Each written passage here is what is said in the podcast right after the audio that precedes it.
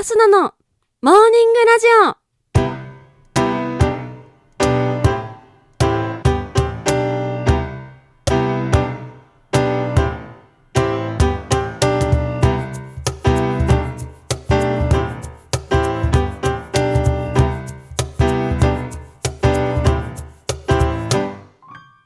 皆さん、おはようございます。そして本日6月2日水曜日、お誕生日のあなた、おめでとうございます。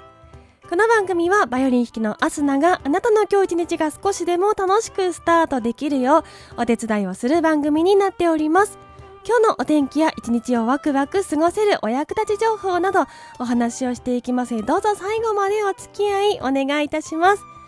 それでは今日も早速お天気のコーナーから参りましょう。本日6月2日のお天気です。北日本から西日本はおおむね晴れる見込みです。ただ北日本ではところによりにわか雨があり、東日本でも内陸部などで午後を中心に雷雨のところがありそうです。空模様の変化にご注意ください。南西諸島は雲が広がり雨の降るところがあるでしょう。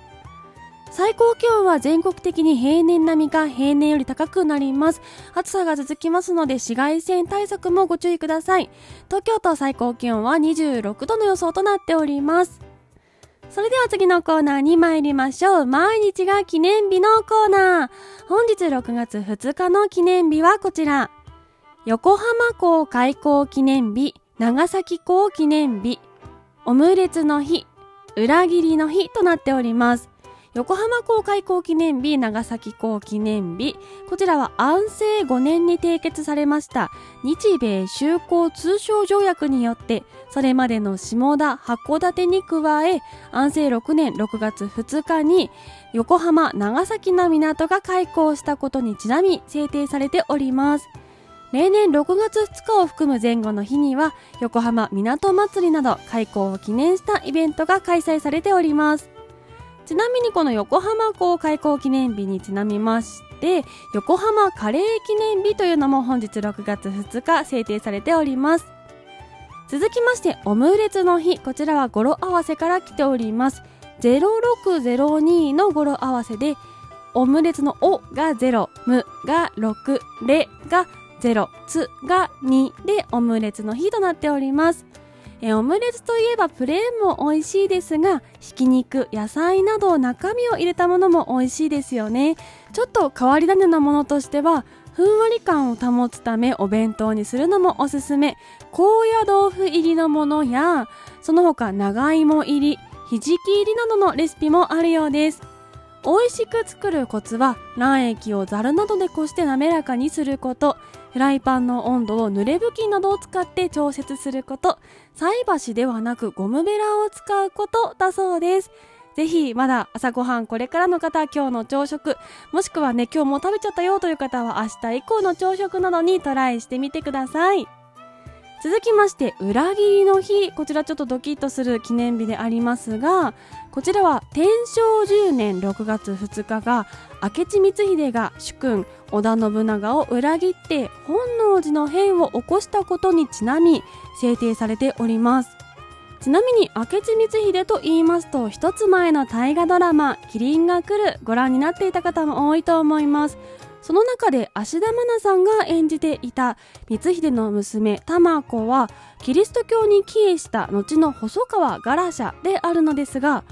この細川家は今でも脈々と続いていてご存知の方も多いと思うところが、えー第79代内閣総理大臣細川森弘氏です。この方は細川ガラシャの夫細川忠興の直系の子孫なんですがもっとびっくりするところで、えー明智光秀の子孫がいらっしゃるということで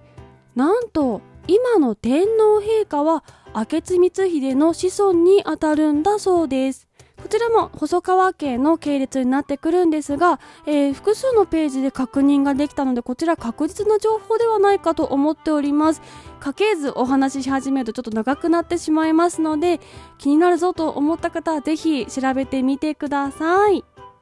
それでは次のコーナーに参りましょう。ちょこっとトリビアのコーナー。本日6月2日はローズの日でもあります。ということでバラにまつわる雑学をお届けしてまいります。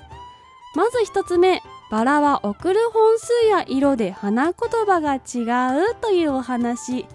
今はなかなか気恥ずかしさもあって送ることも少ないバラですがよくアニメ漫画でも告白シーンでバラ使われているの見ますよね。こちら本数で花言葉が違うというのはご存知でしょうか？1本だと一目惚れ3本だと告白11本だと最愛などの意味があるんですがプロポーズに最適なのは108本の花束。こちらはズバリ結婚してくださいという花言葉になっております。またこちら色でも意味が違いましてシンクなバラは熱烈な愛。ピンクのバラはしとやか白は純潔などの意味があります。ちょっと気をつけなくちゃいけないのが13本の花束は永遠の友情。そして15本の花束はごめんなさいという意味があるのでアニメ漫画などでちょっと注意してもしその数だったらあれ？という風に思って見る見方も面白いかなと思います。そして新しくできた花言葉としては青いバラ。こちらは青のバラ作るのは不可能と言われたところが青いバラ今は実現できておりますというところから決まった花言葉。夢叶う。奇跡などの花言葉があります。そしてもっと変わっているのが虹色のバラ。こちらは無限の可能性という花言葉が決まっているそうでえバラはね品種改良がしやすくていろんな種類がどんどん出てくるためこうしたちょっと変わった色のバラもどんどん誕生しているということのようです。えこういうね花言葉であったりとかなかなかこう自分でプレゼントするのに使うことは少ないかもしれませんが赤毛のアンであったり若草物語またガラスの仮面などでもこうして作品のモチーフの中で出てくるのでそれがどういった意味を込めているのか作者の意図を読み解くためにもこういった知識あると面白いかなと思います。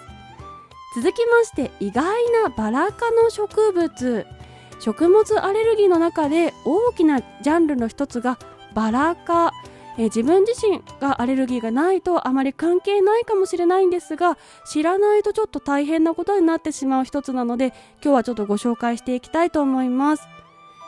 一つ目アーモンド。こちらバラ科桜属の植物になります。そして二つ目アンズアプリコット。こちらも同じくバラ科桜属そして今が旬のビワこちらもバラ科。そして、えー、リキュールやのど飴などでもよく使われるカリンこちらもバラ科の植物になってきます。程度によってアレルギー反応あるなしもあると思いますが、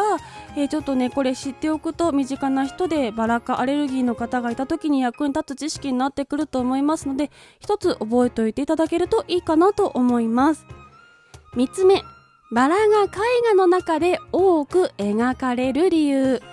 ヨーロッパ文化の中で絵画によくバラが描かれたり扱われたりしているのをご覧になること多いと思います。こちらバラは愛の象徴でありまた宗教的な意味もあるため扱われてくるんですがそれぞれきちんと意味がありましてえ古代ローマ文化の中では愛と美の女神ヴィーナスの象徴であり中世ヨーロッパではバラは神聖なものとして赤いバラはキリストの血白いバラは聖母マリアの象徴として扱われております。え修道院で栽培されまして神に捧げる薬草として使われていたので当時一般人栽培は禁止されていたこともあったようで希少な憧れの存在としても扱われておりました。絵画の中で女性が描かれてその人がバラを持っていた時トゲのあるバラだったらヴィーナス。トゲのないバラだったら聖母マリアを指すとされております。こういう象徴のものアトリビュートというんですが絵を見る時のその人物が誰なのかというのを読み解いたりするのにいいヒントになりますのでちょっと覚えておくと得する情報かなと思います。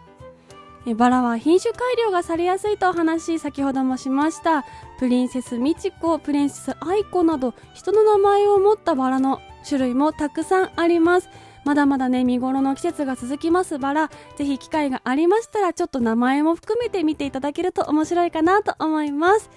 というところで、えー本日のモーニングラジオお別れの時間が近づいてまいりました。この番組は平日毎朝6時半に更新。そして兄弟番組、アスナのほろ酔い話が不定期で夜7時に更新。そして生配信もやっております。ぜひ番組ポチッとフォローしていただきまして、またアスナに会いに来てください。ということで、えー今日は週の真ん中水曜日、いつものやつ行きましょう。それでは今日も一日のんびりいってらっしゃい。気をつけてね